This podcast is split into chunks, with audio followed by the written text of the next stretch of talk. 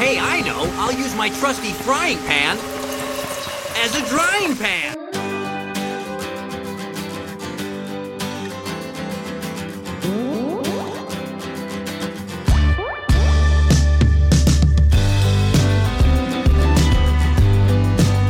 Right, what's up, everyone? Welcome to Out of the Drying Pan, a Pokemon the Series podcast. We have another special episode for you all today. We're going to be talking about the birth of Mewtwo. We're also going to be talking about whatever else comes to our minds. And I'm your host, Jacob, and I'm here with my co host, Austin. And we're rated E for explicit. Yeah, so listener discretion is advised. Thank you, Austin, for the reminder. Sometimes when I mix up the script, I cut some stuff and forget to put it back in. So, might be. But we're also here with our other co host, Alex. Hello, I am here for today's radio drama. I wasn't a part of the last one, so this is super exciting because I wasn't sure what to expect at all, and it was quite interesting. But before we get to the drama, we got to talk about our weeks with a little segment we call Week Talk. And we spell it W E A K because we never really have much to say. But that may change because Austin was just like thrilled to talk about his week before we began today. Yeah, that's the wrong attitude. We're super hyped, right? Woo! Woo! Yeah. Yeah, energy. Woo! Yeah. Woo! Yeah. You're at of. It's funny because Leave five stars. your your lips are out of sync. So every time you say yeah, I'm not getting it until a few seconds later. so it's like trying to re- feed off you too, and I'm like, I don't know when to speak. But Just randomly, just throw it in there whenever. um, I've had a couple hellacious weeks. Hellacious. I like that word. Hellacious. Yeah, hellacious. But it doesn't really matter. My personal life doesn't matter so much as my Pokemon life, in which I have defeated Cynthia and Brilliant Diamond, like I said I was going to do.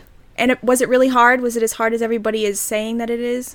No, it was not as hard as everyone says it is. However, it did take me about like four tries. Oh. ooh, because I kept on getting down to her Garchomp, her last one, and I would always get it down to like no health, hardly, and then she would beat me, like one hit KO me. What was your team? Okay, well I kind of cheated because I used mythicals, but the game ah, gives you shame. mythicals. Shame, shame. No, I'm just kidding. Torterra, all right. Lickilicky, Ooh. Ooh.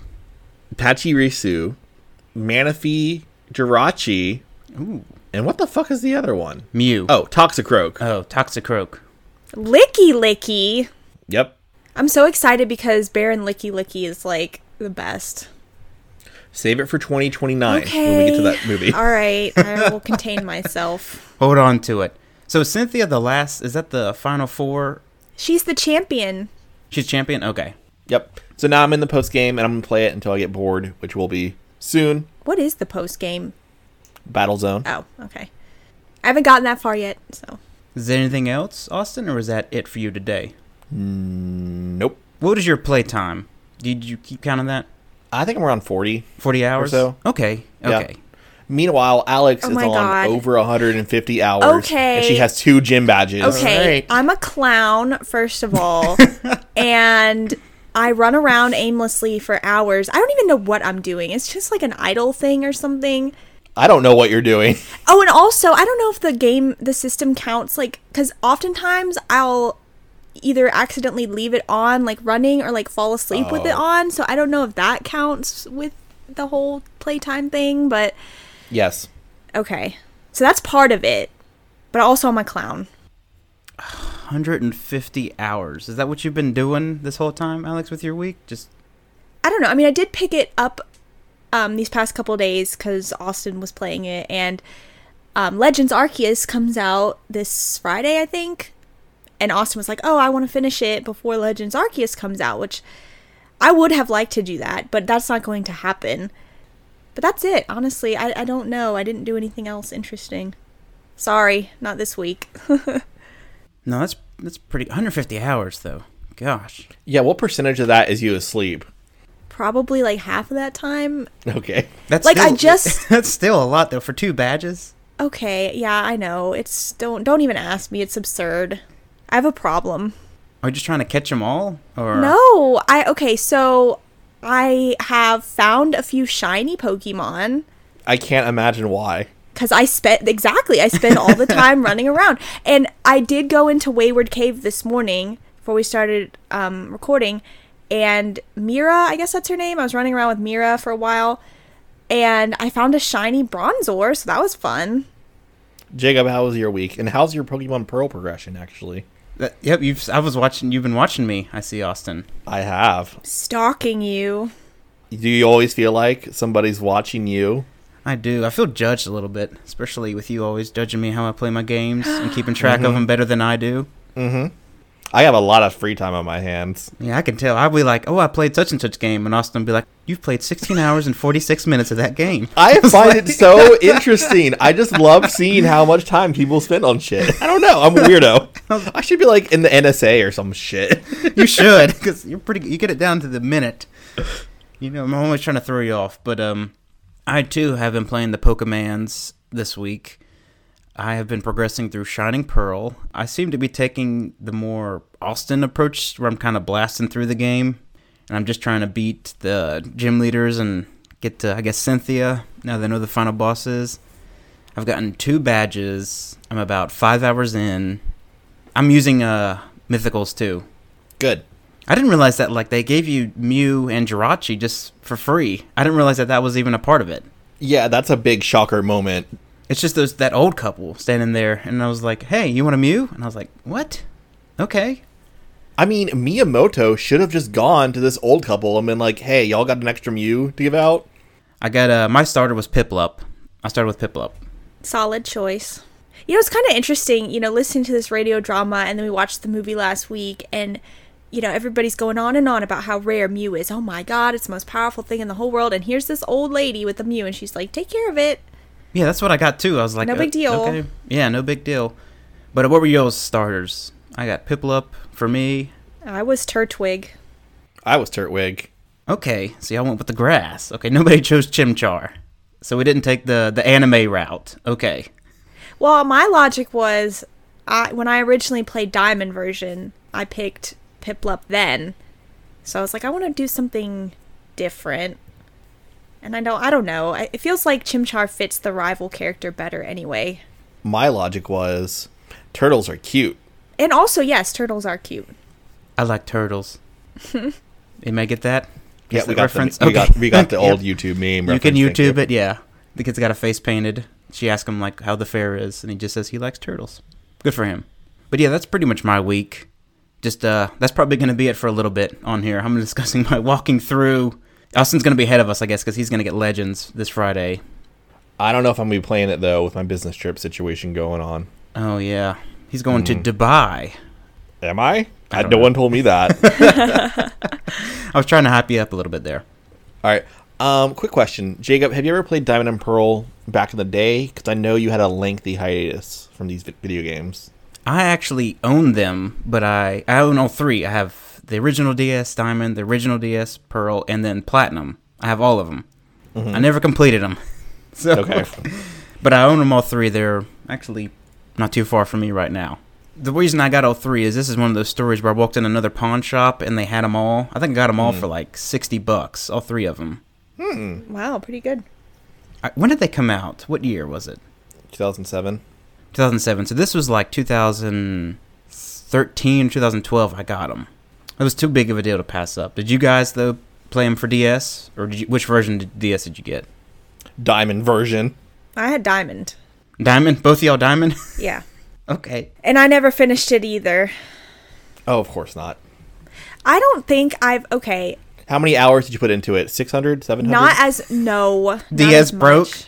God. I'm trying to think, like, what Pokemon games have I actually finished? And when I say finished, I just mean, like, got to the Elite Four and beat the champion type thing. I did that for X and Y. I did that for Black and White. I mean, I've beaten a few of the games in that way. My problem is sequels and remakes and stuff. I have not finished Heart Gold, Bla- uh, White 2. No, wait. Yeah, White 2, Alpha Sapphire, and Ultra Moon. Those are the four I've not finished. Looks like you have some things to do. I never played the White and Black two. I beaten. I've beaten every single one I've gotten except for the Diamond and Pearl series, Ultra or Alpha Sapphire. I never beat that, and I never even touched Black and White two. I may need to go back and play those though. This look pretty fun. I'm on the Pokemon kick. Once you start one, it's like, oh, let me go back, and you know that's they get you that way. It's like they just got the per- they've got the perfect business model. It's like I start playing Shining Pearl, and I'm like, oh, nostalgia. This is so much fun. Let me. eh. Then you go back and you trailblaze through the other ones. I think you kind of get into a meditative state, or at least I do, where I'm just like, okay, wandering, tall grass, trainer battle. Like I'm just like get into it. I'm either like really into it or really not into it. They must hire some serious psychologists at the Pokemon Company because it does. It like puts you in a trance. I remember when I had like a vacant day with nothing to do. Like my schedule was completely empty, and I had Pokemon Gold from for the 3DS. I think I played through it almost all in one day. But it was like in a trance state, and then I got like it was nighttime when I looked up. it was you know it was one of those. So it was it does put you in sort of like a trance or whatever state. It's weird. Maybe one of these days we'll finish these games. Today is not that day. Speak for yourself. Yeah, I know. I guess I am speaking for myself. One of these days I will finish, but not for a while. Maybe the next remake of Pearl and Diamond. No, you can get oh, around. Like shining uh what would it be called shining tantalizing pearl that's what you're gonna get Tantalizing. Maybe like let's go Munchlax. Let's go. let's go I don't know. I'd be okay with not having another Let's Go game. Oh, I want another Oh, Let's Go sorry. game. I I love, love Let's, Let's go. Go. Maybe yeah, Team Let's Go. team let's go here that's what i'm talking about that game was so much fun it was like Oh, totally different it had the co-op too so you could sit there and you can play that was a big thing to me if they brought that back from any remake that would be a day one buy for me I love the co-op because like the other trainer just like descends from the sky and it's like let's go now. I was like, what the fuck is going on? This is so amazing. i love that that was awesome Okay, but you're you're you're forgetting one one vital um, part of that, and that's you actually have to have friends. So you know, Who are we? I don't know. Nobody ever wants. Look, neither one of you have ever come to me and said, "Hey, let's play, let's go together." So That's screw y'all. True. Untrue. oh, when when have you said that? When I got the game when it came out several oh, years ago. Oh, I call. Okay, first of all, I call bull crap because No! the other day. The other day- no, this is a true No. factoid. Oh my god. No, wait, wait, wait, wait, wait. Calm down. We got to mediate. Okay, Alex, speak your points. You Okay. have 30 seconds. Okay. Okay. Get your point across. Austin, the other day- Patiently. Wait. Wait patiently. Okay, go ahead. the other day I said I, I brought my Switch over to Austin's house to trade him some stuff, and I gave him a shiny Pokemon I found. So it was very nice of me. I know you're welcome. Anyway, I was like, Austin, why don't we battle? And he was like, No, I don't want to do that. so okay, your 30 seconds is up. Austin, state your case. Bullshit. it is not. That's a lie. Alex, That's wait. a lie. Alex, wait. Austin, get your point. Oh I had seven gym badges. You had one, and you're and I said, "Okay, let's battle." And you said, "No, I don't want to battle. I don't have that's one strong enough unfair. to battle you." Let him speak. Bull- oh, look who's like, "Oh, Miss, oh, that's unfair." Now, bullshit. You're fucking lying on the fucking internet. what do you mean? People just go onto the internet and tell lies? okay, Buster the Bunny. Okay, how about this? I have a proposal. When I get to the same part as you and get to Cynthia and whatever, can we battle? Yes, because that'll never happen. So you're s- oh that's Hold oh, on. I feel me- so I'm gonna bad. plug something real quick.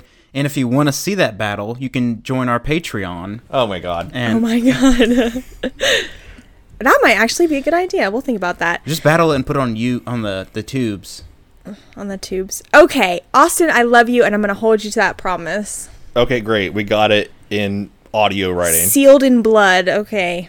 Could you play over the internet with co-op? Last night I said, Alex, let's play co-op on the internet, and she said, no. Wait a minute. I don't remember this. Did I black out? What was the context? I think you black out your entire life. Yeah, that's probably true.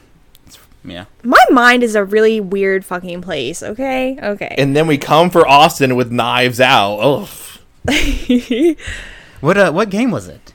yeah, Pokemon Austin- Diamond and Pearl. I don't remember this conversation at all, but whatever. Maybe it was two nights ago. I don't remember. Can you co-op that? I'm sorry, I'm asking questions along the way. Can you co-op that?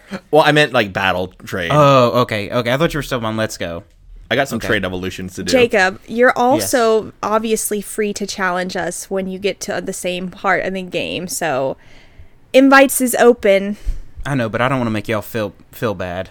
I think you two are in the same part of the game right now. We could We are. battle. What? Uh, I'm on Hawthorne City. Ha- Hearthome.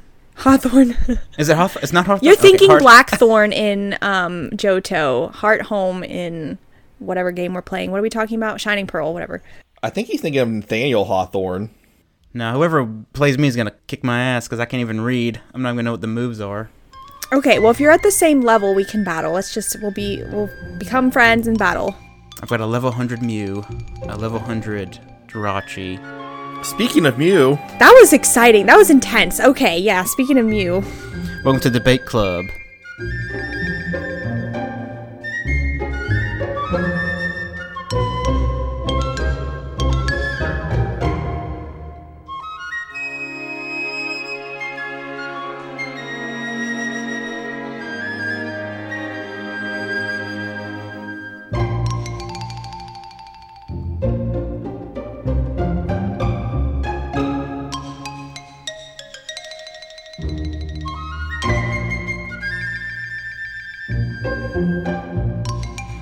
And Austin has the rundown for us on this radio drama because he knows a lot more about it than we do, or at least I do. oh, oh, like the background info. Yeah, the background info. Yeah.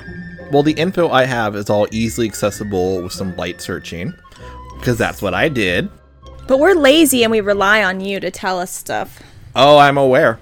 Um, Why stand up when you can lean on someone? Exactly. According to TV tropes, this actually aired on Japanese radio. I found no other source for that, but sure, I'll believe it. I believe everything I read on the internet. I believe this was written by Shudo. Don't quote me on that, but it sure as fuck seems like it was written by Shudo. It is. It was. Yeah, he wrote the movie, so it makes mm-hmm. sense. This was released on CD at some point after the movie came out, and at one point they took the movie and they extended it. They reanimated various sequences and backgrounds and such, and they also added in this little adaptation of the CD drama to the beginning of the movie, like in a truncated, slightly changed form. However, when this was dubbed into English for an international release, that was cut out. However, however, apparently they did dub it after all because it aired as a DVD extra on the Mewtwo Returns DVD. I believe maybe this is because they dubbed it for the Japanese release of the DVD, which included the English version. But I don't know if that's true or not. I don't know the legitimacy of that. All right, Austin. Thank you for that background info. And I did find a little bit interesting fact too. The radio drama. Maybe you already said this, Austin. It was to hype up the movie because the radio. It's five parts. This radio drama, and each part was released a Sunday leading up to the release of the movie. Oh, really? Oh, interesting. Yeah, Look at Jacob finding info. Good job. and it came with a book too. This one also came with a book. Yeah, I've not acquired a physical version of this, unfortunately. That's the only reason why I mentioned it. I was expecting you to just pop it up like you did with the Jesse and James. I tried. I tried to. It didn't work. Did you find it at all, or it's like eighty dollars on Amazon currently. Ooh. holy cow? Yeah, so if no. you don't mind me asking, how much was the Jesse and James one? I got it for thirty. That's not bad.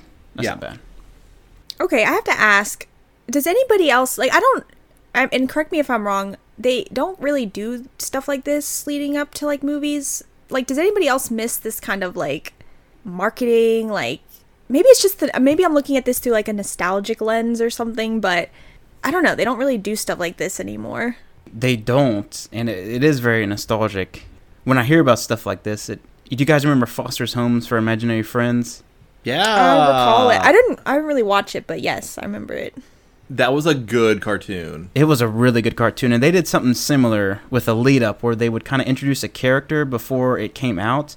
Like they would show the home being built, and then a character would walk by, and then the commentator would be like, "That guy is really tall. I wonder if he plays basketball or something like that." And they would tease the characters, and then finally, when it came together, that's what it was. All those characters came together, hmm. sort of thing. Cute. And I don't, I don't remember that happening anymore for like modern shows or whatever. Yeah. I don't know. The Pokemon, like, the movies aspect of it is kind of taking a little bit of a different turn. Plus, you know, these past couple years have been unconventional. So Yeah, they're just straight to Netflix movies now, basically, or home release. Well, we could get into that. We could get into the whole what happens in Japan versus what happens in the U.S., but I don't want to. Yeah, we don't have to. they just get more. Japan gets all the cool stuff. Well, just the the whole idea of like the movie coming here and like c- going to theaters and like the whole spectacle and production of like oh my god it's a Pokemon movie in theaters like when was the last time that happened here? Austin? Pokemon 3. Was that the Entei movie? Yeah. My God, see that's exactly what I'm talking about. I don't know, it's just like a, from a bygone era. It's just completely different flavor now and. I don't know. It's so this like listening to this, watching the movie and stuff like that, it kind of just gave me a whole new like renewed nostalgia for the Pokemon franchise. Do we count Detective Pikachu? Um, mm, I I think from so. a movie standpoint, yes, I guess, but from I don't know, it still kind of seems like spin-offy a little bit to me. Do we count limited releases through Fathom events? Mm, No, I would, I would count Detective Pikachu though, because that was hyped up a lot too. didn't you just say the other day, Austin? Like you, compl- like everybody seemed to completely forget about Detective Pikachu. It left no impression whatsoever on anyone, seemingly. I think I it just came it. out at the wrong time. I mean, yeah, it's a good movie. It didn't have a cultural impact, like Avatar. Avatar Blue People or Avatar Airbender? Yeah, the big meme about Avatar Blue People and how it was like such a huge success and no one could remember a single detail about it Speak for yourself. except for Alex.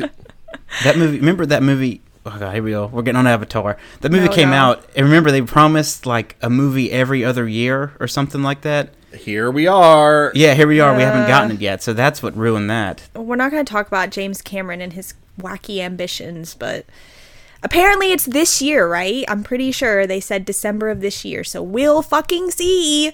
I'll, I'll believe it when I see it. Yeah, Yeah. we're gonna be dead first anyway. Anyway, what's not dead is Pokemon. Never. So I guess we'll divide this up. So the radio drama, like I said, is five parts, and then we'll kind of divide it up among ourselves to summarize each part. And then the person who it lands on for the sixth part can just take the 10 minute or whatever it is, 8 to 10 minute little epilogue video. All right. I, like Austin always says, I say the randomizer has spoken, and Alex, you're going first, followed by myself. Then Austin, you're going to come up in third. That and kind of clean up for us. Okay, so am I recount? Wait, am I doing a 30 seconds for episode one? Then is that what's happening here? We're not gonna. We're skipping the. Th- I forgot to mention. We're skipping the thirty second. We're just gonna kind of summarize the radio drama, Ah, and then okay. we're gonna go into the epilogue, the ten minute thing, and we're gonna talk some compare and contrast between the drama and the little film. Okay. All right. Episode one then is the Phantom Mew. It starts out with, I mean, it's a radio drama, so it's all audio. So I did listen to this. I rewound it a couple of times, but it's like a tape within a tape. Like they're playing audio. That's a very good point. yeah it's kind of it's kind of weird like that um so i don't know trying to listen along and then read the translation because obviously i don't understand japanese it was a little challenging in a way but it's got like radio clips within the radio drama and the very first part is i guess they're talking about recounting the discovery of new pokemon throughout history like humans coming across different pokemon which it was kind of a little bit dark because there was a couple different audio clips and it was like military personnel and correct me if I'm wrong but this is how I understood it. Military personnel discovering Dragonair. Um there was another one where they come across uh, rampaging Gyarados and presumably the Gyarados attacks and kills them That was really cool. yeah Yeah, this is like um like a discovery thing where it's like we discovered something evil here, and it it's sort Yeah. of like alien almost. yeah Did y'all see the little clip that they used to advertise Legends Arceus with the explorer in the Hisui region who Yes! gets footage of Zorua and Zoroark and they presumably Yes. like either harm or kill him? yeah it attacks him yeah, I did get those vibes yeah it was really interesting thank you for bringing that up Yeah, we're bringing that back. That's awesome.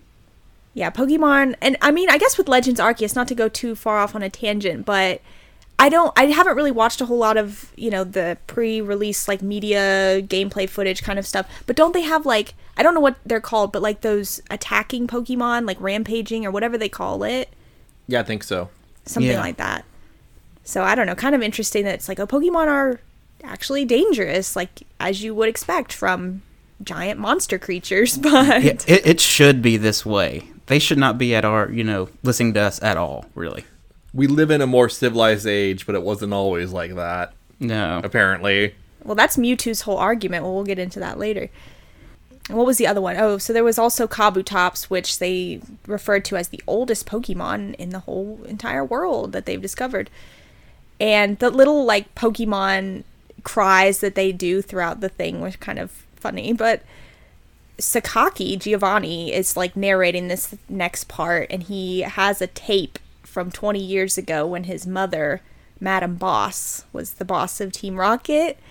And it's Madam Boss and her assistant, Miyamoto, who plays a yet another recording for her. Yeah. Mixtapes going on here. Yes. And it was like, and I, I don't know, I'm I hope I understood this right. It was a recording from like the South American jungle where they had like high quality microphones and they were recording various Pokemon noises from the jungle. And they start talking about a folk tale that like the jungle residents passed down throughout the ages, I guess, about a phantom Pokemon. There's some banter back and forth about can they sell the so- the CDs and the songs for like profit? Because that's what Team Rocket's mm-hmm. all about is catching Pokemon and grifting wherever they can to make money. there was a lot of money talk. It was very Mr. Krabs through this whole thing. Yes, Madam Boss is concerned about like saving money on buying recording equipment. yeah, like literally anywhere they can make a buck, they will.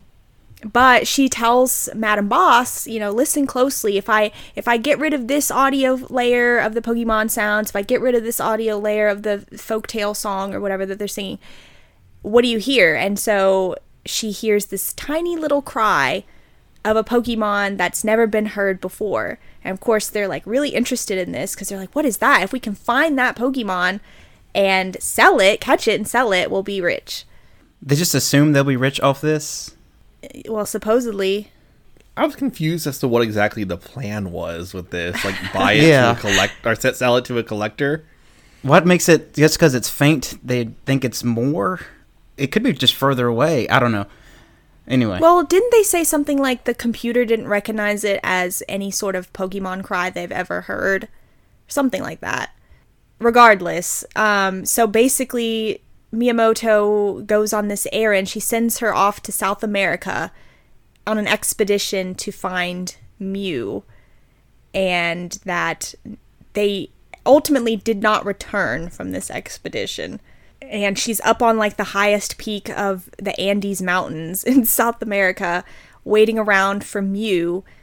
And we get a little bit of sort of expositional talking about her life and her child, which apparently we find out Miyamoto is Musashi's mother, and that's Jessie Jesse.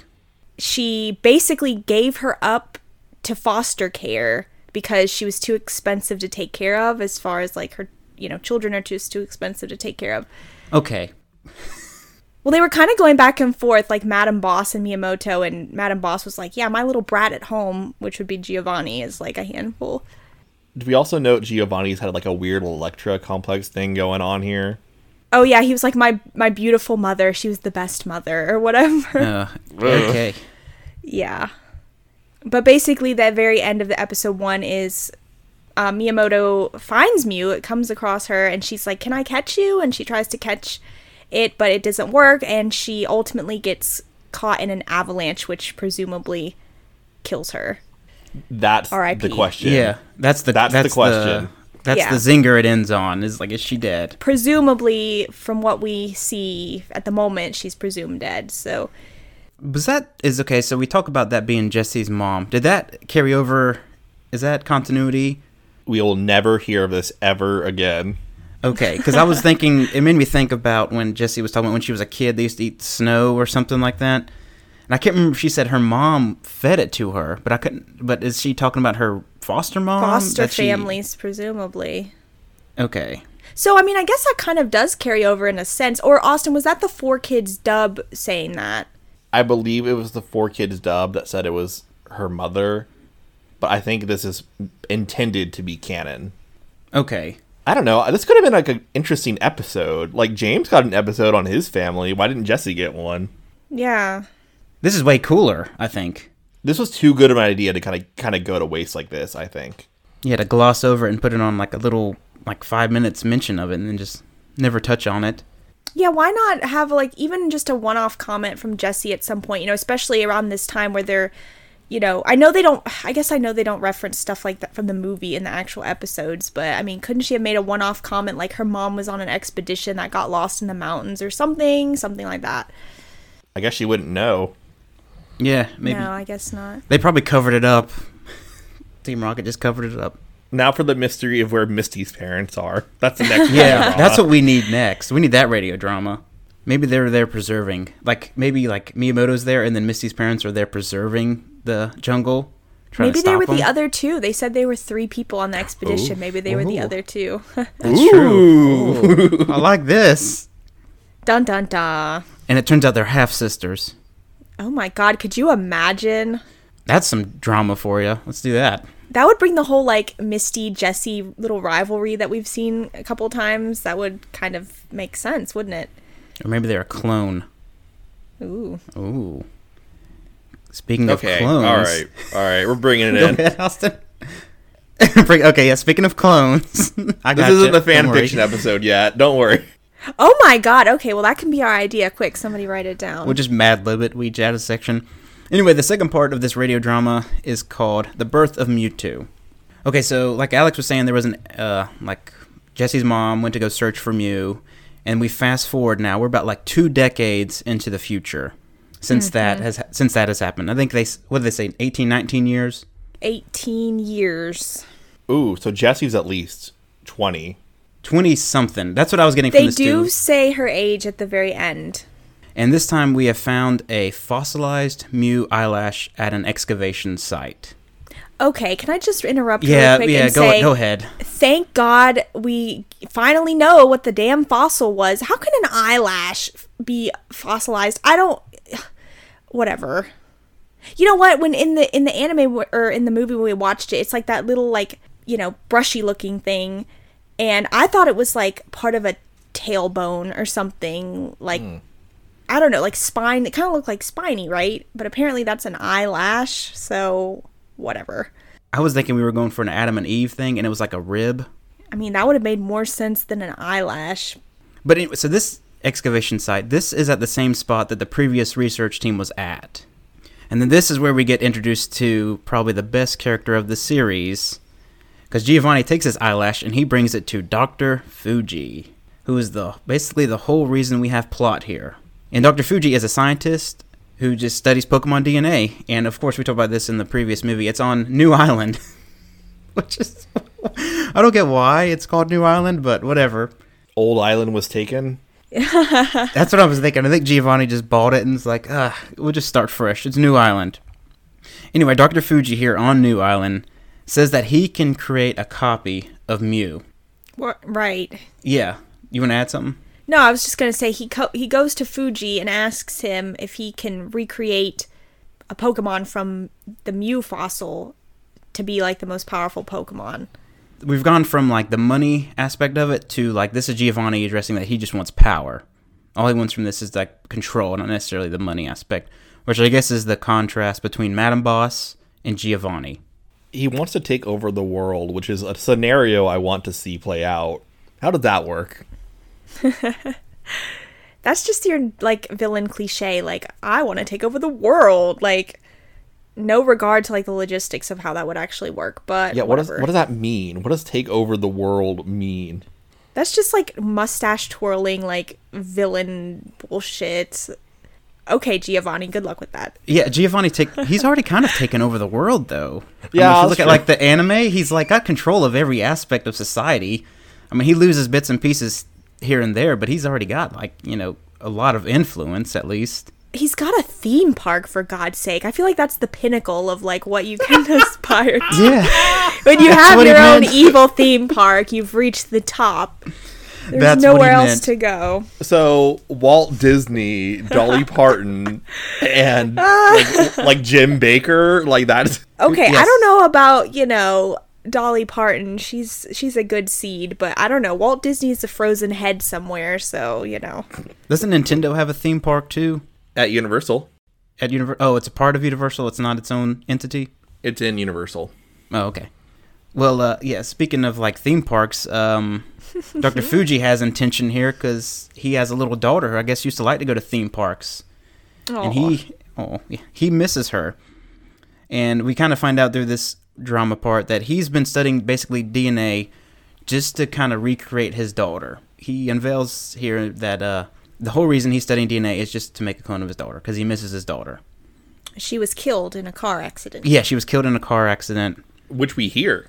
Yes, Yes. we do hear. hmm Yeah, we do get some audio cues along the way, so And the mom lives. yes. Isn't there his mom? The mom chimes into a little bit. At some point, I can't remember exactly what episode. We get more of the mom in the animated version of this. She's barely mentioned in this. Maybe that's where I got it from because I remember seeing the mom, but I remember I can't remember if it was like here. She has a little bit of dialogue in the radio thing, but you fully see her in the movie clip or whatever. And yeah, that's basically what this part kind of goes into. Is it hints at that Dr. Fuji has a secret motive to where he's agreeing to help Giovanni, but it's just to bring his daughter back to life, which is nothing new, a new plot, but it's kind of cool that Pokemon took that this direction. I was very shocked, you know, watching the clip I did last week, seeing Pokemon veer into this a little bit, this sci-fi aspect or genre, because I think it reminds me of Austin's favorite anime. What anime is What that? is that? Oh, Eva. Eva. Oh. Yeah. Yeah, I did get kind of some Eva vibes with like the consciousness aspect of it, which this is we kind of get some background on the clones. Like he wants to bring Amber. Well, she's called Ai in this, but Amber in the English version. The clone human clones apparently can only live four years in a test tube, but Pokemon can apparently live a lot longer because they have a stronger life force.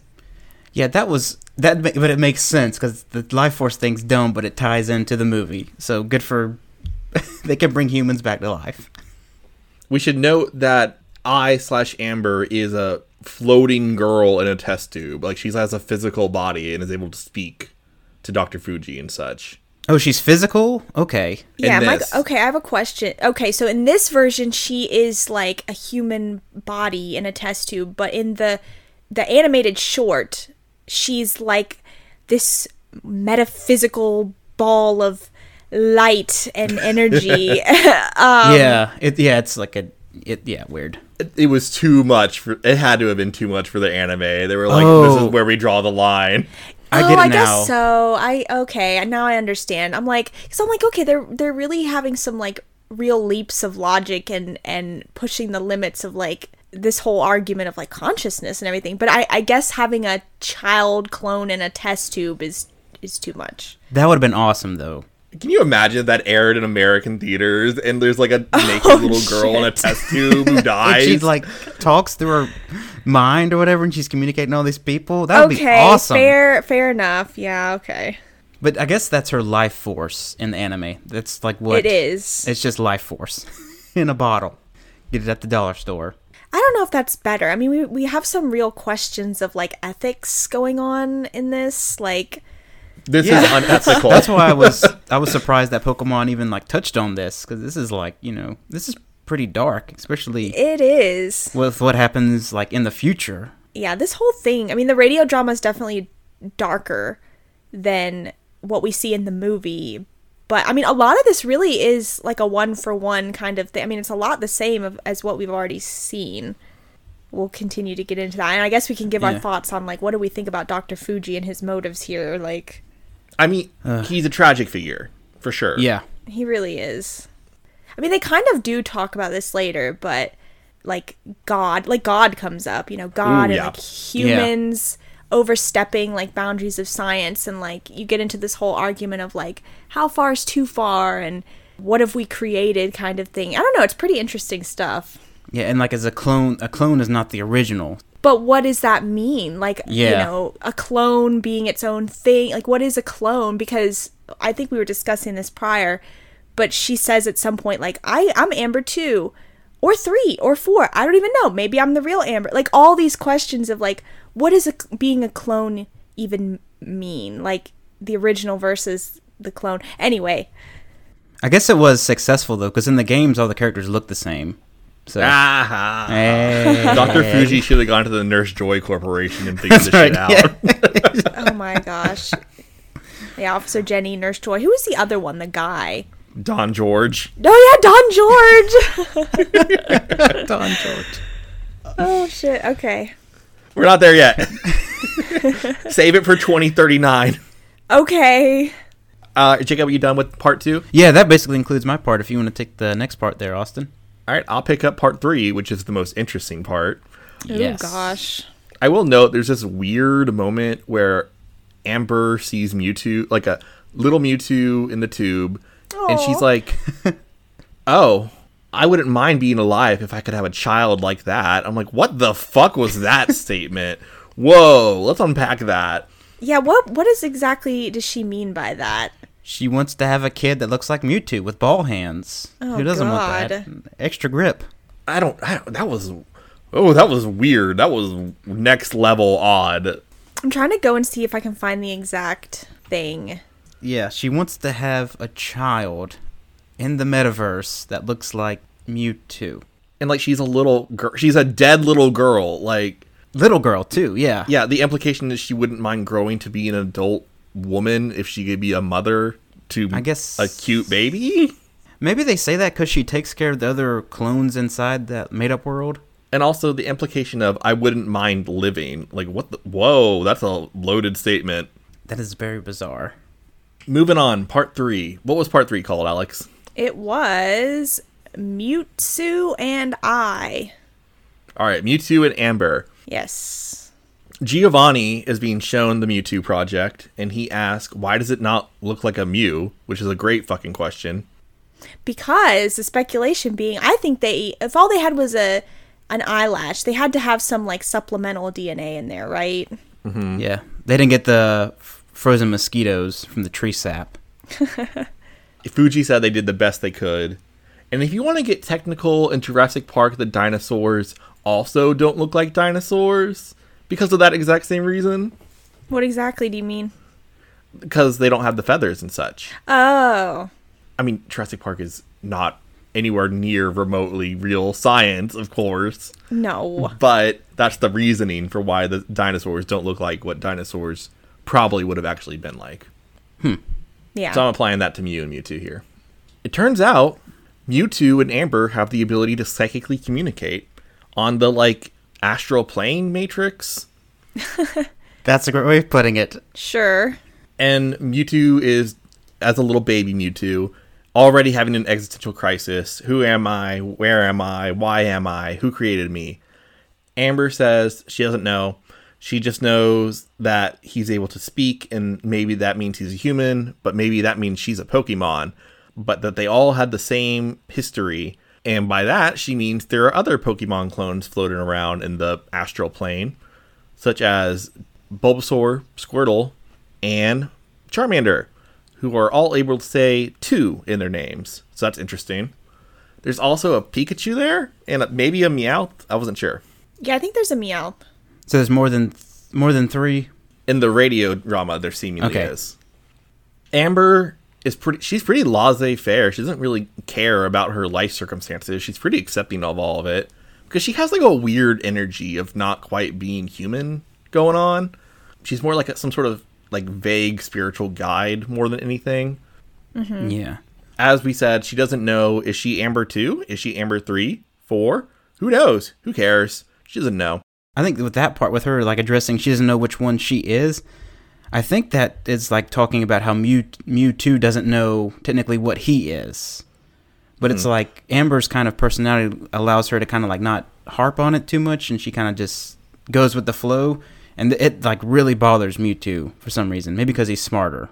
this is kind of got this has some Eva vibes because it's kind of like the whole Rei situation with like Rei being a clone and what does that mean exactly? Like how do you differentiate one from like the original? Like where does the line start to hmm. blur as far as like which one you are, but Ooh, and Rei also has iterative numbers of Reis as they Yeah. success the later mm-hmm. ones. Ooh, interesting. I love all these Eva parallels. Neon Genesis Mewtwo Galleon. oh my gosh. Fan fiction. We have this strange counting sequence of them counting to 10 in English, and also they count in Japanese some to, I guess, show their, you know, innocence and child playfulness, because they are weird psychic clone children. Mm-hmm. Then suddenly, with very little trans- transition, they did not explain this through the audio drama very much, but we're able to see sights and sounds of the world. Amber explains the sun is part of the day sky, and she explains what the night sky is. They're able to view a man eating cake, and we get some philosophy on the cake and what it means. We also get some exposition that Amber, because she's a clone in a test tube, has never had anything to eat, nor has she ever had anything to drink, and she used to cry because she would want breast milk. Which I'm like, this is wild, y'all. This is not this is not the Pokemon we know. I would have loved to have seen that in the movie. Oh my gosh. I mean, we do get this in the little the little um 10 minute short. You know, she does talk about the sun and the moon and stuff like that, but not the cake and milk part. That's their like unsubtle way of just kind of tell that how bad she wants to be alive and a human in a way. I mean, are we to like assume that she's retaining memories from her original self because her original self would have had milk, obviously. she has awareness of the real world and in the animated version she says this is my remembered place. So she has living memories. Okay. Is this the actual Amber or is this the like imperfect? Is there other DNA sliced into her or spliced, whatever you would term, whatever it fits? All we know is she's Amber, but not the original Amber. Okay. I don't know. I couldn't tell you. We get some very interesting dialogue of Mewtwo still on his existential kick, asking, Why are we born? Amber says, Because we have a mother and a father, which, gender normative, but whatever. Mewtwo asks, Do you and I have a mother and father? And she says, Um, God, which is an interesting comment to make So she referring to Yeah. Fuji? she's referring to God, I guess. So that's interesting that she wouldn't consider Dr. Fuji to be her father in that sense. Well, it's not. You're not. I guess the whole creation, like you're not the not the normal, w- you know, way of like you know you have a mother, or at least that you know sperm egg kind of thing biologically. Mm-hmm. It's you've got science, God, overstepping, creating something not biologically normal. I don't know. Like man has become God kind of thing. Yeah. Yeah. They're playing God. What did she see? She also could have seen something in the metaverse she's in too. What'd you see? Like on that hyperdimensional plane. Maybe she saw like a God figure or something like that. Maybe there's someone else there. Who could know? Maybe it was the clone of God. God too. Suddenly, Amber starts to die. Oh And the- no! Oh God. Yeah. I actually didn't take very many notes on this, but in the this radio drama version, only she dies. She's the only one to pass away because I guess her four years of clone life have reached their limit, and she starts to fade away. Mewtwo starts to cry tears, seemingly in the physical realm as well as the Matrix realm. And Amber says something very interesting in this translation, which is Papa says all living things don't shed tears unless their bodies hurt. And the only ones who can shed tears because they're sad are humans. what? Like Pokemon don't have emotions? Like living animals, Physical. creatures don't cry from sadness. Only humans are able to do that. Oh. oh. Hmm. So that's very different from what we're going to get in the English anime version of this. Mm-hmm. But Mewtwo's crying, crying, crying because Amber's two, three, four, five, six has ceased to be. But Dr. Fuji doesn't give a shit. He could just make another one. Yeah, he's lost it. Yeah. Yep. Meanwhile, Gosh, I wish. I wish. Sorry, I didn't. I just wish we knew what Amber this was. doesn't matter. I mean, I'd just be interested to see like his like fall. Like how long has Fuji been uh, putting Uh, into work? That's a good point. How long has he been doing this? Mm-hmm. Because I mean, Dr. Fuji doesn't look like a spring chicken. It looks like he's been at this for like No. decades. Yeah, there's been a lot of time. Meanwhile, Miyamoto is in the mountains. Is she dead? Is she alive? We don't know. All right, back up to Alex for part number four. Four? Is that right? Four? Amber Okay. four. Amber, Amber four. four. Who knows? That's what four, we labeled three, each part. ten. Who knows? Google Plex or whatever. Whoa, that's too many. Ambers. Whoa. Well, that's the whole question, right? Like, what is life? What is. Oh my god, it gets too deep. Anyway, episode four is titled The World's Strongest Pokemon. Pokemon? Pokemon? I don't know. So, what happens? This one's pretty long compared to the other ones. This one's got a lot happening in it. I'm going to try my best here.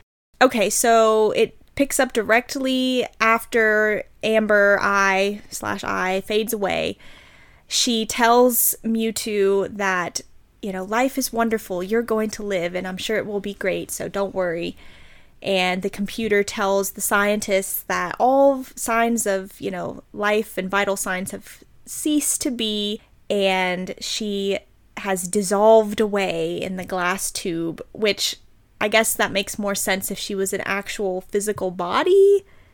So, Yeah. are we just assuming that her physical form just like disintegrated right there?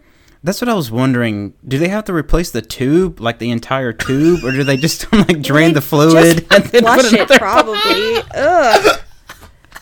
That's, Is there oh, like a little toilet handle on the side? You just like, all right, starting the starting the cleansing. How often does that thing get cleaned? How did the did, did, oh my god, we can get in really deep here with do they have like body suits on standby that they connect the hose to in the tube or does the body form from the like feeder tube that's there?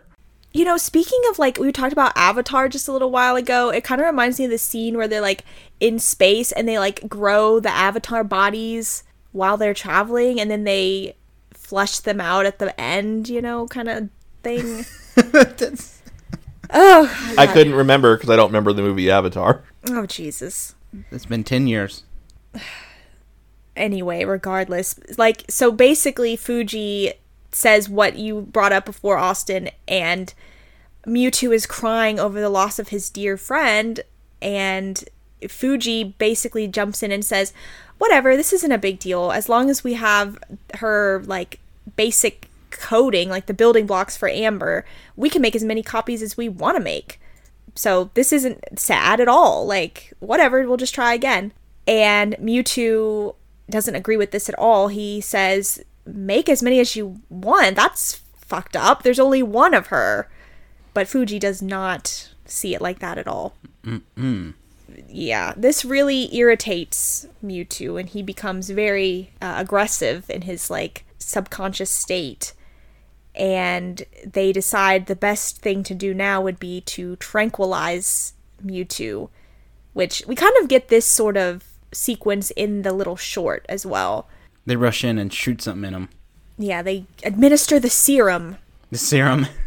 We have Fuji saying, okay, well, we have to be more careful with Mewtwo, which I don't know how this makes sense because he says something like, with Ai, we have, we can recreate Ai or Amber as many times as we want to do, but we only have Mew eyelash fossil, so we have to be careful. We can't Yeah. recreate it over and over like Amber.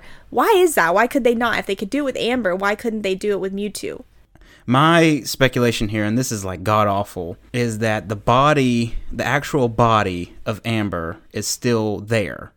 Like he's able to go take a hmm. piece of yeah, it's, it's god awful, but there's only one little piece of Mew that they get one try at it, and they're gonna have to supplement other DNA in there too. But presumably, you know that Dr. Fuji has access to more DNA of Amber somewhere, which is gross. It's it's gross. It's nasty as hell, but that's the uh, implication. Okay.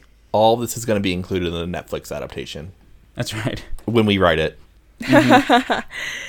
Okay. Well, that that makes a little more sense, but also that's really disturbing. It's gross. Yeah. Uh, so Mewtwo continues to question, "Where is this? Who am I? What what is my purpose? You know, all these things." basically Mewtwo then awakens completely and they celebrate for a second. So Mewtwo starts going off the handle. He flies on to this rage and, you know, he's unleashing his psychic powers and he starts attacking the laboratory. And this is where it sort of differs from what we've seen in the movie and then the little short, the animated short. Basically, the computer has a failsafe mechanism and it shuts down the project in which it shoots and kills Mewtwo and destroys it. And the computer's like, you know, crisis averted. but Mewtwo's immense psychic powers somehow allow it to regenerate itself. And this is pretty awesome to Fuji because he's like, oh my god, regeneration. Oh my god, wonderful. That is awesome. Yeah, so not only does it have all these other psychic powers and tremendous ability, it can also bring itself back to life. So that's pretty cool. Can you imagine if there was like a scene in the movie Oh where my at some point someone like He cuts his arm off. yeah cuts his arm off, cuts its head off or something, and it just like grows back? Jesus. They do imply that Mew is also immortal. So Mew also, like the original Mew, must also have this ability as well. That's where it gets its regenerative powers from. Yeah. Right. Regardless of that, the computer attempts to eliminate the danger again, and Mewtwo is like, You're the one who dared attack me. So they fight it out for a second, but Mewtwo, of course, wins and he destroys the computer. And Fuji and Mewtwo get into a little bit of a conversation about where he came from, where he's descended from. He's Mewtwo, created from Mew. This is where we kind of get a little bit existential again where Mewtwo questions what Mew is. Is that my parent? You know, back to his conversation with Amber. And this is this is the really interesting part. I thought Fuji says you can call it that, but perhaps not. You were created using an eyelash fossil. And Mewtwo says, "Well, if it's not a mother or a father, then it must be God. Are you telling me that God has created me?" And Fuji makes an interesting comment. He said, The only ones who can create life in this world are only God and humans. But humans are probably the only ones who can create life in glass tubes. So that's quite interesting. Oh, that was pretty dark right there. That's pretty. That's pretty awesome. deep. I, I, I, this might be my favorite part of the whole drama because you start getting into the whole question of like, I don't know, like what is God? What is It's like with any cloning pro, like cloning plot is like who's making who, who's in charge, where do the clones, you know, it's cliche clone stuff. But with Pokemon, humans yeah creating like life like how far over the line do you step as far as like does science surpass all else i don't know it's pretty interesting I would have much rather have this in the actual movie versus fighting is wrong and the prophecy has foretold the winds of water. jesus christ oh like my the whole gosh. plot of the movie is don't play God, otherwise bad things happen, kind of thing. yeah this is way more deep and but they obviously they couldn't have this in the kids movie like No. Humans playing god kind of thing But that's the thing. In the th- this is being released in Japan as it goes up to. I guess because it's not animated, it makes a difference. But like kids are listening to this, you know, every single week for five weeks. So I don't know. I guess because it's not animated, maybe that saves it a little bit. But over there, they got it. Yeah. Well, we're going to see the animated version makes a lo- some censorship, as we already mentioned. Yeah. Apparently feeble-minded american children can't take this but Yeah, that's what I was thinking too. can. They're assuming they're more mature or whatever. I don't know. I mean, kind of, but yeah, probably. anyway, basically, Fuji says, you know, to make the world's strongest Pokemon, that was our dream, which is pretty much one to one what we saw in the movie. And then he blows up the damn laboratory and kills everyone. And Mew appears, and he starts questioning Mew as far as, "Am I stronger than you? Are you? You're not even gonna acknowledge me?" Kind of thing, like fight me. And apparently, then Giovanni just appears Yep. out of nowhere. Just like walks up. Walks up. Which I guess is kind of. I mean, in the movie, he flies in on his helicopter, but in this, it just says he appears near Mewtwo. Okay. The, it's in the smoking rubble. Do you think he went there because he thought like it was completed, or did he go there because there, there was an explosion and he wanted to check on everybody? See, this is why we need the line Radio Giovanni's helicopter. Tell him it's awakened or whatever. Yeah, Yeah. which we got in the show, but. Hmm. He's appeared and he tells Mewtwo that, you know, you're the strongest Pokemon, but there are other stronger creatures that you can prove yourself against. And I'm Giovanni of Team Rocket. I'm planning to take over the world. And humans created you, and blah, blah, blah. I can help you control your powers. And that's when he gives him the power armor. And humans will continue to do what they've always done, which is fight, destroy, and plunder. And that's how we're going to win by catching all the Pokemon. And in the process, we'll help you find your true potential and you'll become even stronger than Mew. I wrote it really interesting that Giovanni's like a social Darwinist. oh, that's interesting. He, he is. He's Yeah, like, that's basically yeah. He's it. like the, the strong will survive, the weak will perish, kind of stuff. This makes me wonder with him creating Mewtwo. There has to be other parts where Giovanni has also captured regular Pokemon and tried to enhance their ability as well. What, with like power armor? Power armor or like some kind of like lab experiments to boost their ability or trying to make them stronger. Kind of like making a super soldier. Giovanni's probably already done that. Well, we'll see that in future arcs of Pokemon the series. Maybe so. Maybe a Lugia, maybe um, I don't know, Meloetta, all sorts of things. Yep. So this is the first domino that falls, I guess. He hasn't Sure. tried this before. All right. Does that uh, conclude your part, Alex?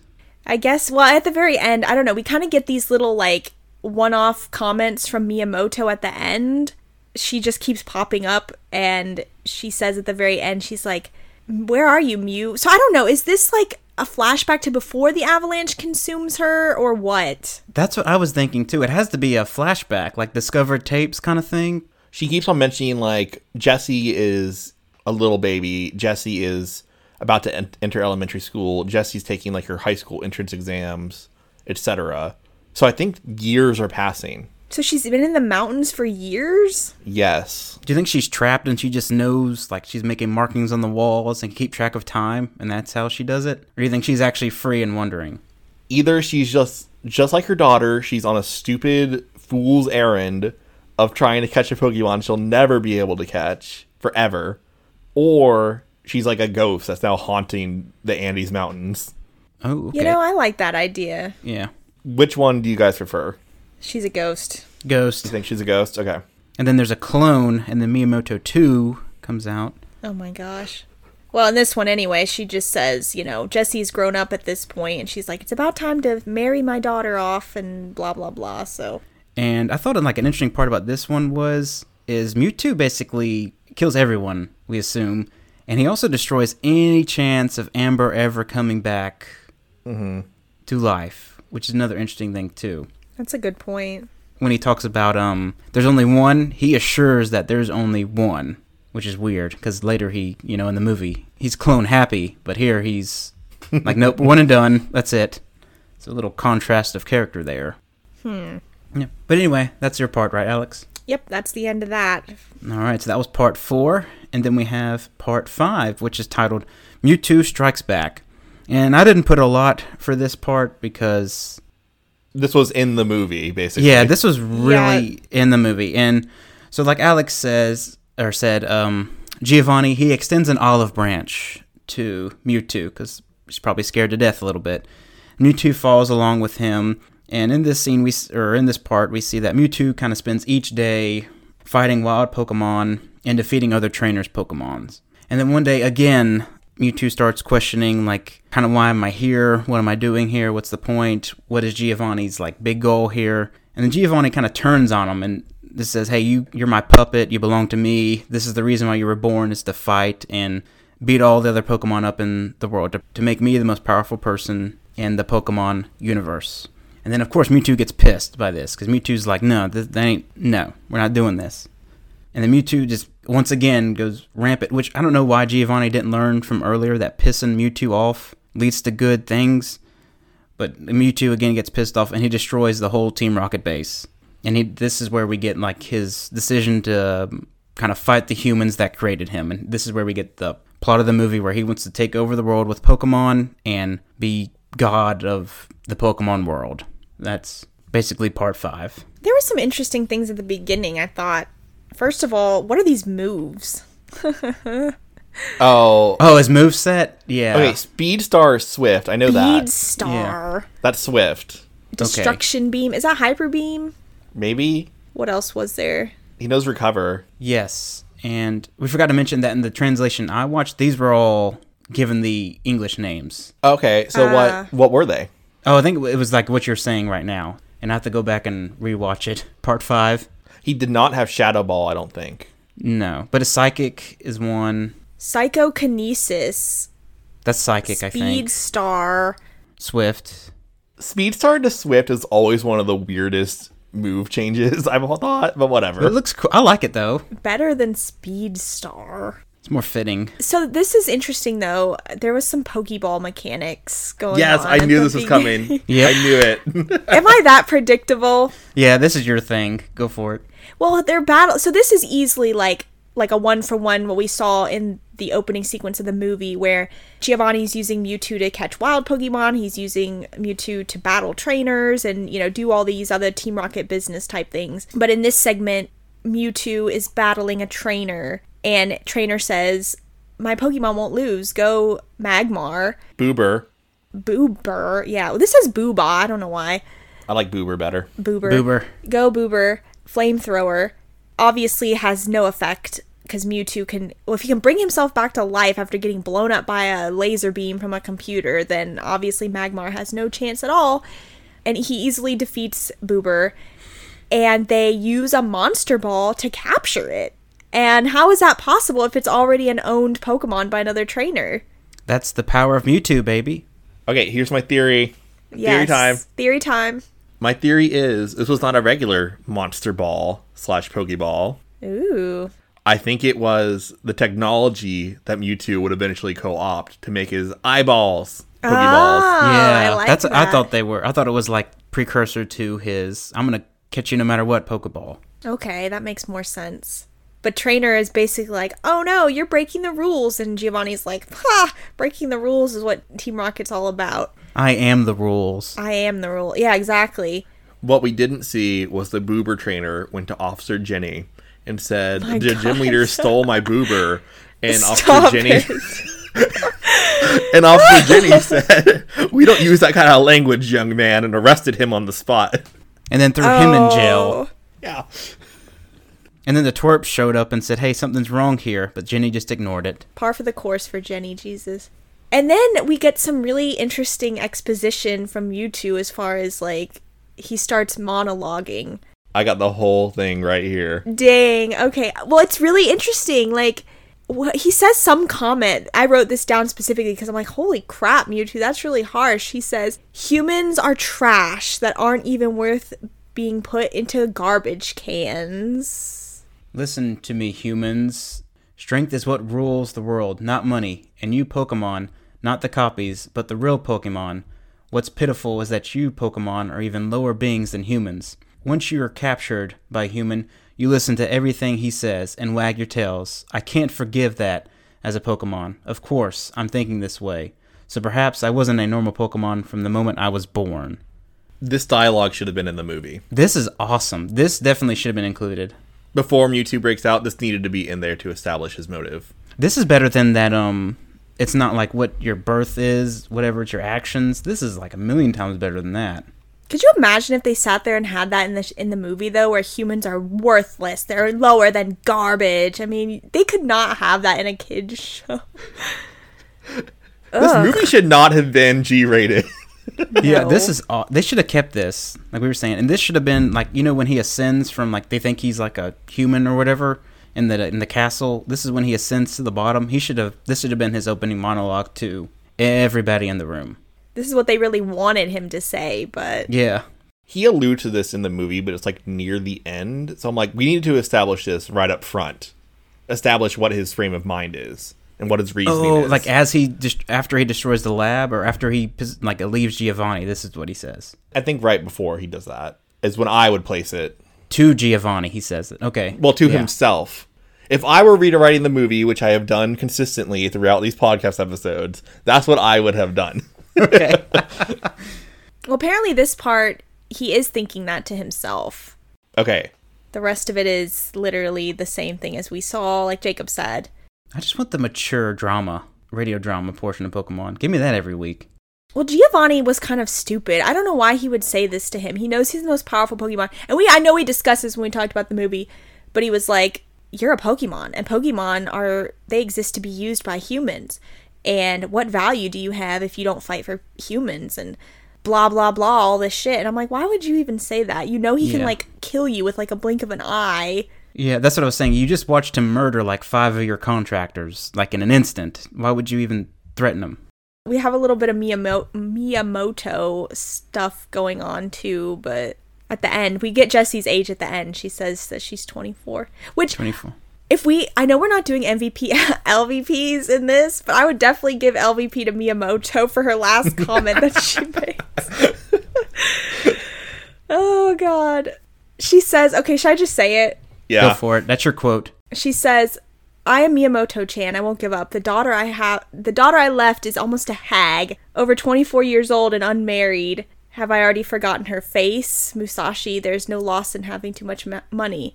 Blah blah blah." So I was like, "Okay, all right, here we go. That's uh, that's a You're a lot. going on hag if you're." Yeah, you're a hag if you're over 24 years old and unmarried, apparently. Says a lot about a mom who left her daughter, right? I have some I have some trouble with that right there, but I digress. Do we get uh? We don't get Miyamoto's age, do we? No. No. Because she's got to be up there, right? Well, she calls herself Miyamoto Chan, so she's trying to seem young. Or is it Chan or Chan? Chan? Chan, I thought. Chan. Okay, Chan. Does Jesse know she's still alive? Is she still alive? Do we know if she's Do still we know? alive? yeah, really. I don't think so. She can't be alive. She's in the. She's like a lunatic up in the mountains. I mean, she's completely become obsessed with finding Mew. She never will. Yeah, you can't allude to this stuff, Pokemon, and not give us all the answers here. It's a mystery.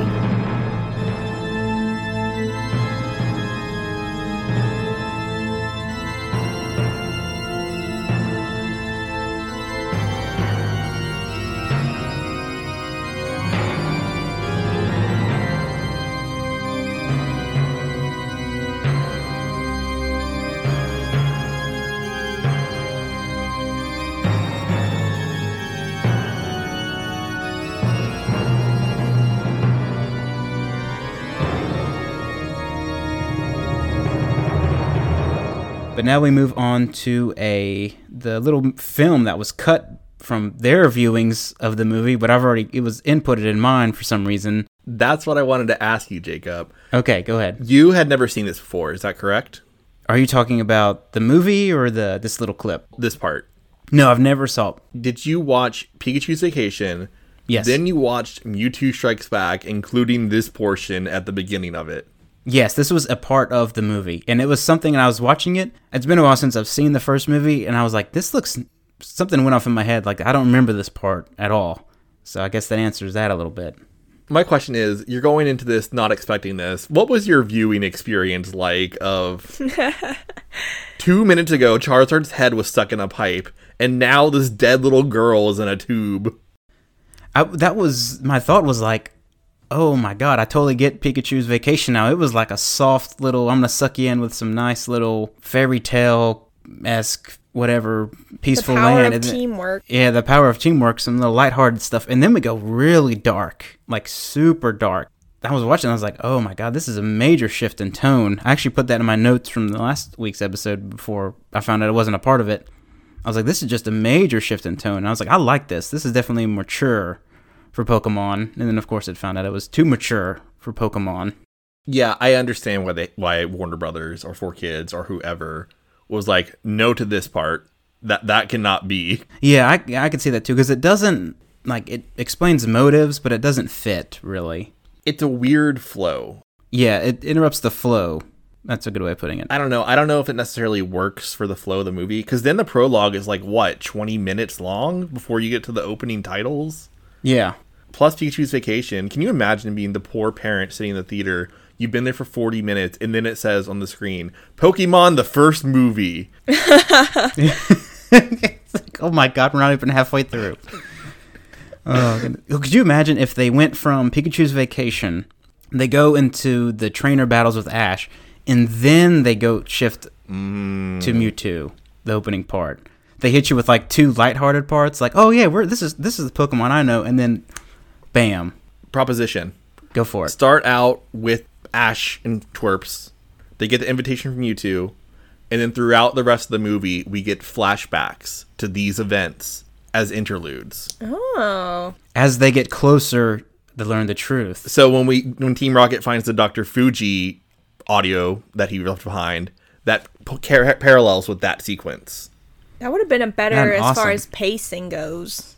Yeah, and it wouldn't have been all at once. Yeah, like pacing, pace it out a little bit. I don't know, just a thought.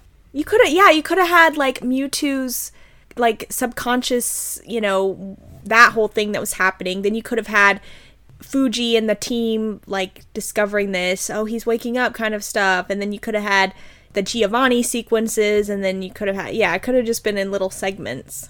Let someone do a re-edit of the movie. Try your best to make it flow well.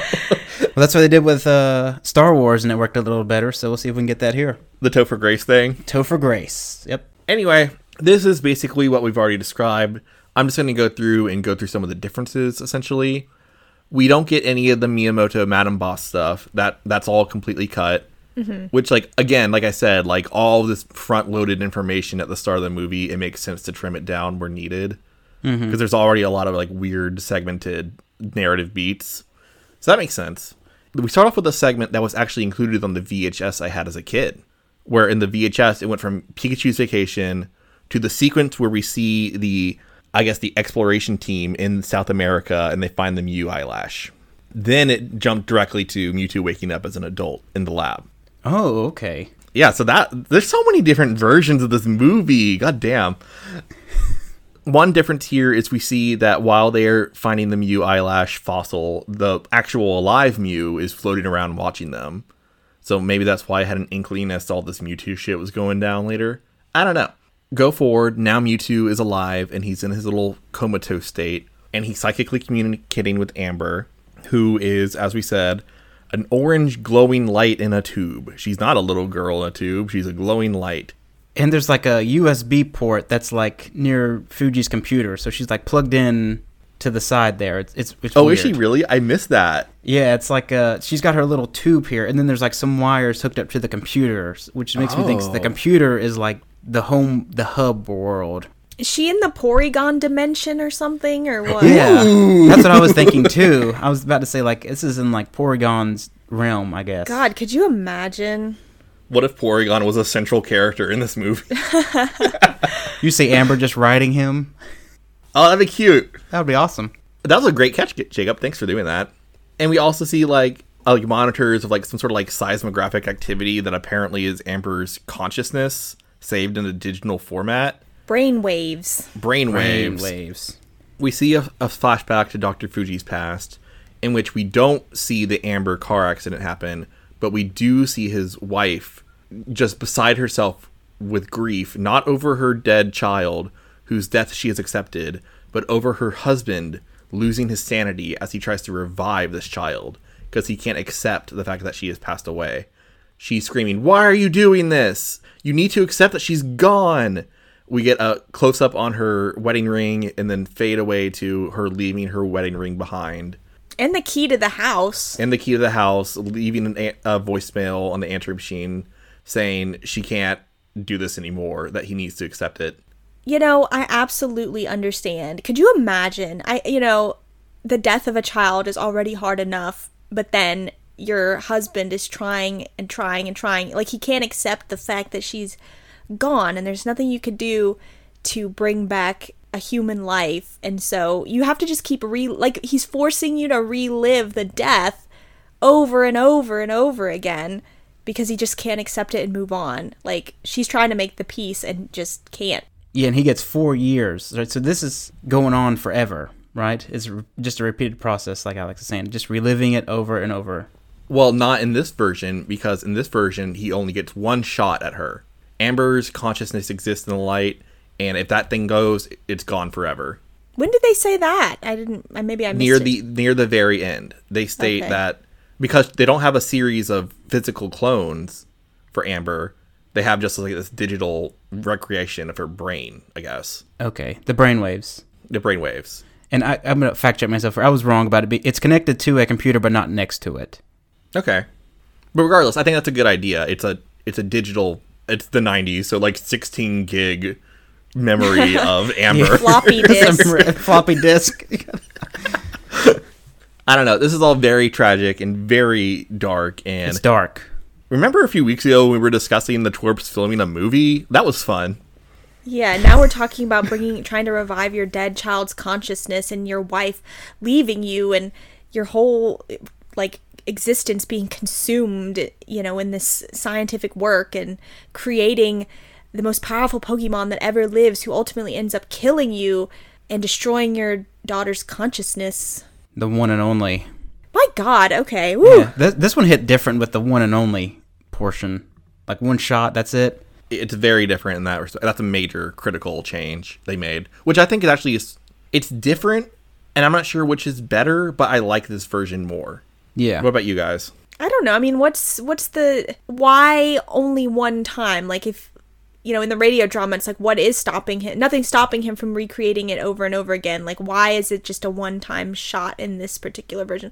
Is it just more gravity to the situation or something? Like Yeah, I like having more gravity to it.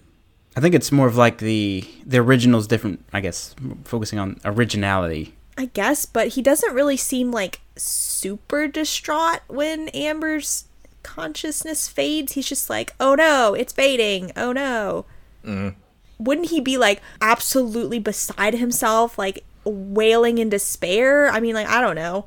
That's a good point, Alex. And also later in the movie proper, when Mewtwo is born, he's still like, "Oh, you're Mewtwo. You're our weapon. We're so excited that we created you successfully." So that make so if his whole motivation was not Mewtwo, but Yeah. Amber, that makes more sense for her to still be able to be replicated. That's yeah, a good he point. like he would just be like, "Well, that's no big deal. I can just start over." That's frustrating. Like kind of like, "Oh, you know, you spill coffee on your paper you were writing. Oh, well, I can just rewrite it." You know, kind of thing. Like I can still see the words. I can rewrite it. oh, your clone daughter just died again. Let's just make yeah. another oh, one. oh, I got another clone. Amber 12. Well, it kind of gives you insight into his whole mentality that he's just so he's lost himself. He's lost any kind of emotional connection. It's it's not so much about Amber really anymore other than like, "Oh, can I get this to work?"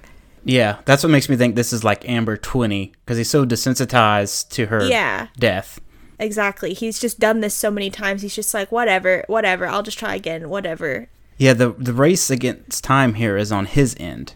So he's got to recreate Amber before he dies, and he's an old dude. So he's the one that's like got the time restraint here. Mm. Random thought: Do we think he was driving the car in that car accident that killed Amber? Oh god. I thought it was James Oh gosh, what? because he's such a bad driver. You remember in the anime when he crashes the truck full of Pokemon? Oh, Oh, Man, if Dr. yeah. Proctor were on the scene, he could have taken that apple out of Amber's throat, and she would have been alive today. there you go. I don't know. That's a good point. Maybe maybe maybe that's the case. That he was just so obsessed with it cuz he thought it was like he had the guilt as far as being the one driving. If I can kill, I can make. Oh my gosh. So, okay, so we get the psychic matrix shit going on again. The dialogue is somewhat different in that Amber seems a lot more human. I felt like because she says they call me Amber too, but I'm still really Amber. And the starters, the Bulbasaur, Squirtle, Charmander twos, join them, and it makes way more sense seeing it play out with the whole Amber's remember place, like where she grew up and such, and her explanations like that. That's the sky, that's the sun, that's the moon. But we get a significant change, I felt like, when Charmander 2 starts to die. He starts to fade away, and so do Squirtle and Bulbasaur, which leads to a cut to Amber's face as she also starts to fade away. There's a a lot of acceptance there. Yeah, she is just like, I have to go now. Yeah, that's basically what it was like. Oh, it's my time. See ya. Mm-hmm.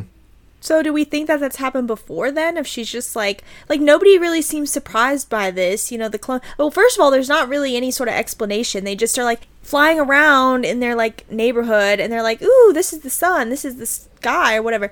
And then all of a sudden, they're like, "Eh, dying." And nobody like it just happens out of nowhere. There's no explanation, and she's just like, "Okay, I think I gotta go now." So has this happened before? Like what? Do you think it's it's because of Mewtwo? Oh, Mewtwo's absorbing all their clone energy or something. He's like sucking their life force out of them, and that's how he becomes like the perfect one. Maybe could be explanation. anyway, she fades away. We get a, s- I don't know. I'd say this is somewhat well known quote. I have to go. Why? I don't know, but it's all right. Thank you for caring about me.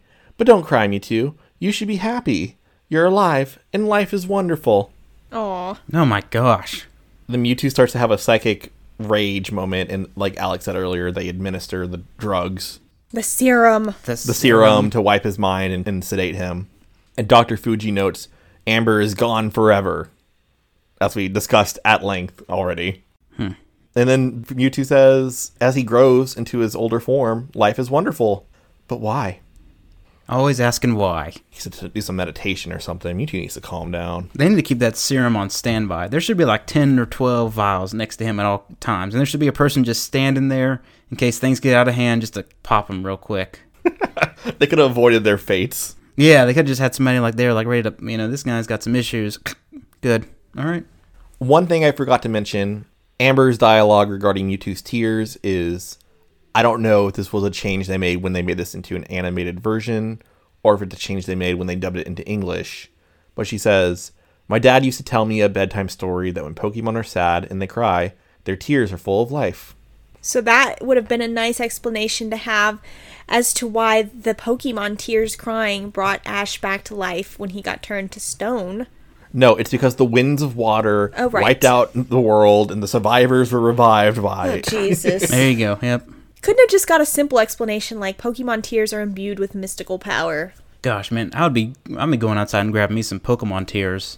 Could you imagine if AJ did that? He would just hit the Pokemon till they cried. Well, they have to cry because they're sad, not from physical pain. Oh, he would hit That's their the friends rule. then. He would hit their friends. There's a difference. he would hit the other crying. Pokemon. Which Pokemon are you close to? Pikachu, come over here real quick. yep, that's right. and the Gallows. Yep, that's it. Pretty much it. I think we all agree this is like a dark turn. Especially for the first movie, for pretty like the anime at this point's light-hearted. You know, it's just uh, three kids wackadoozling, and then it gets to this. This is deep. I guess that uh, wraps up our discussion of the birth of Mewtwo. Austin, what are we going to be looking at next? I assume we're back on a regular schedule. We're back to normal. We're back Yay. to twerps to master the unexpected and the ancient puzzle of Pokemopolis. Ooh, Pokemopolis. Okay, okay. Yeah. Got some exciting stuff for you planned next week. And of course, we all just like to say thank you all for listening and be sure to leave us a five star rating. And if you have any questions or comments for the show, be sure to send them to outofthedryingpan at gmail.com. That is outofthedryingpan at gmail.com. And be sure to follow us on Twitter at outofdryingpan. Again, our handle is outofdryingpan. And join us next time as the journey continues.